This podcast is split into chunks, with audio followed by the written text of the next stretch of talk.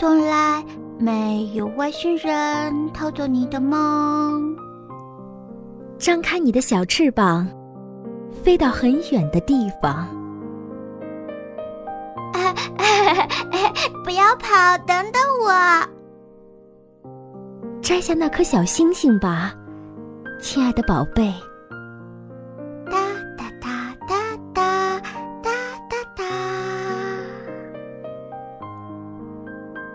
妈妈，你听，是兔子平的声音。是呀，兔子平架起想象的彩虹桥。亲爱的小朋友们，上次我们讲到，猎人非常想再吃到熊做的奶酪，他能不能吃到呢？猎人馋得要命，天天都在想吃熊做的奶酪，天天盼着迷路，天天在森林里转悠。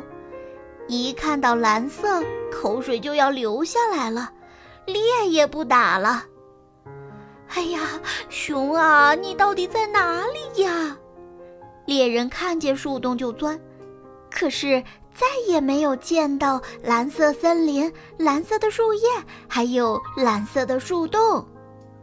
从那以后，猎人换了职业，他不再是一个猎人，他开始做奶酪。猎人开始研究奶酪的做法，试吃了各种地方特色的奶酪。他发现新泽西小镇距离他的家乡五十公里的地方，这里的温度适宜，这里的牧草丰厚，这里的牛奶很出名。这里有一种树，树叶的颜色。在夜空下有一点点发蓝，于是猎人呢就选择住在这里。他搭了一间小房子，又挖了一个地窖。在他的房子后面呢，有很多高大的梧桐树。夜晚的时候，这些树看上去有一点点发蓝。于是，猎人选择住在了这里，默默地做起了奶酪。眨眼间，很多年就这样过去了，猎人变成了一个成功的厨师，他做的奶酪大餐远近闻名，好多人慕名而来，专门来吃他做的奶酪，在他的餐厅里。有一道专门的菜，叫奶酪面条。把奶酪擦成丝状的长条，撒上香料，就这么吃进去。啊，这么吃不腻吗？排队的人群小声地议论着。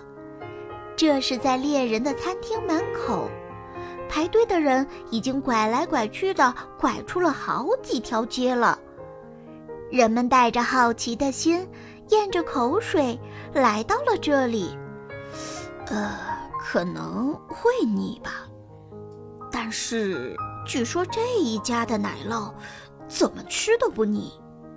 有人小声的回答。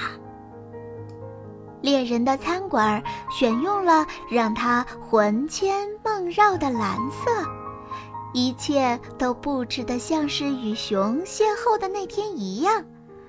树洞一样的门，树洞一样的餐厅，蓝色的墙，蓝色的地板，还有熊，也就是猎人的奶酪天使。按照他回忆当中的描述。由当地的画家画在了餐厅的穹顶上。很多人吃完他做的奶酪，流下了幸福的泪水。真是太好吃了，这些人说。可是猎人丝毫不满足。猎人不像熊，搓着手，亮晶晶的眼睛，等着听客人的评判。猎人不需要评判。猎人最想做出的是跟熊做出一模一样口味的奶酪啊，可是总是差一点点，记忆当中的那个味道，与自己做出来的总是差那么一点点。于是猎人很沮丧，他更加精益求精地制作奶酪。来品尝的人更多了，奶酪呢也越做越好，名气越来越大。可是猎人却越来越不开心了。好啦，今天的故事就到这里了。猎人后面会不会变得开心起来呢？一定要等着姐姐来告诉你哦。我们下期见。更多好故事尽在兔子瓶，欢迎加入 QQ 群三七幺二零四九幺三七幺二零四九幺。and dried up all the rain, and the itsy bitsy spider went up the spout again. The itsy bitsy spider went up the water spout. Down came the rain and washed the spider out. Out came the sun and dried up all the rain, and the itsy bitsy spider went up the spout again. Ring around the rosy, pocket full of posies, ashes, ashes, we all fall down. Ring around the rosy, pocket full of posies, ashes,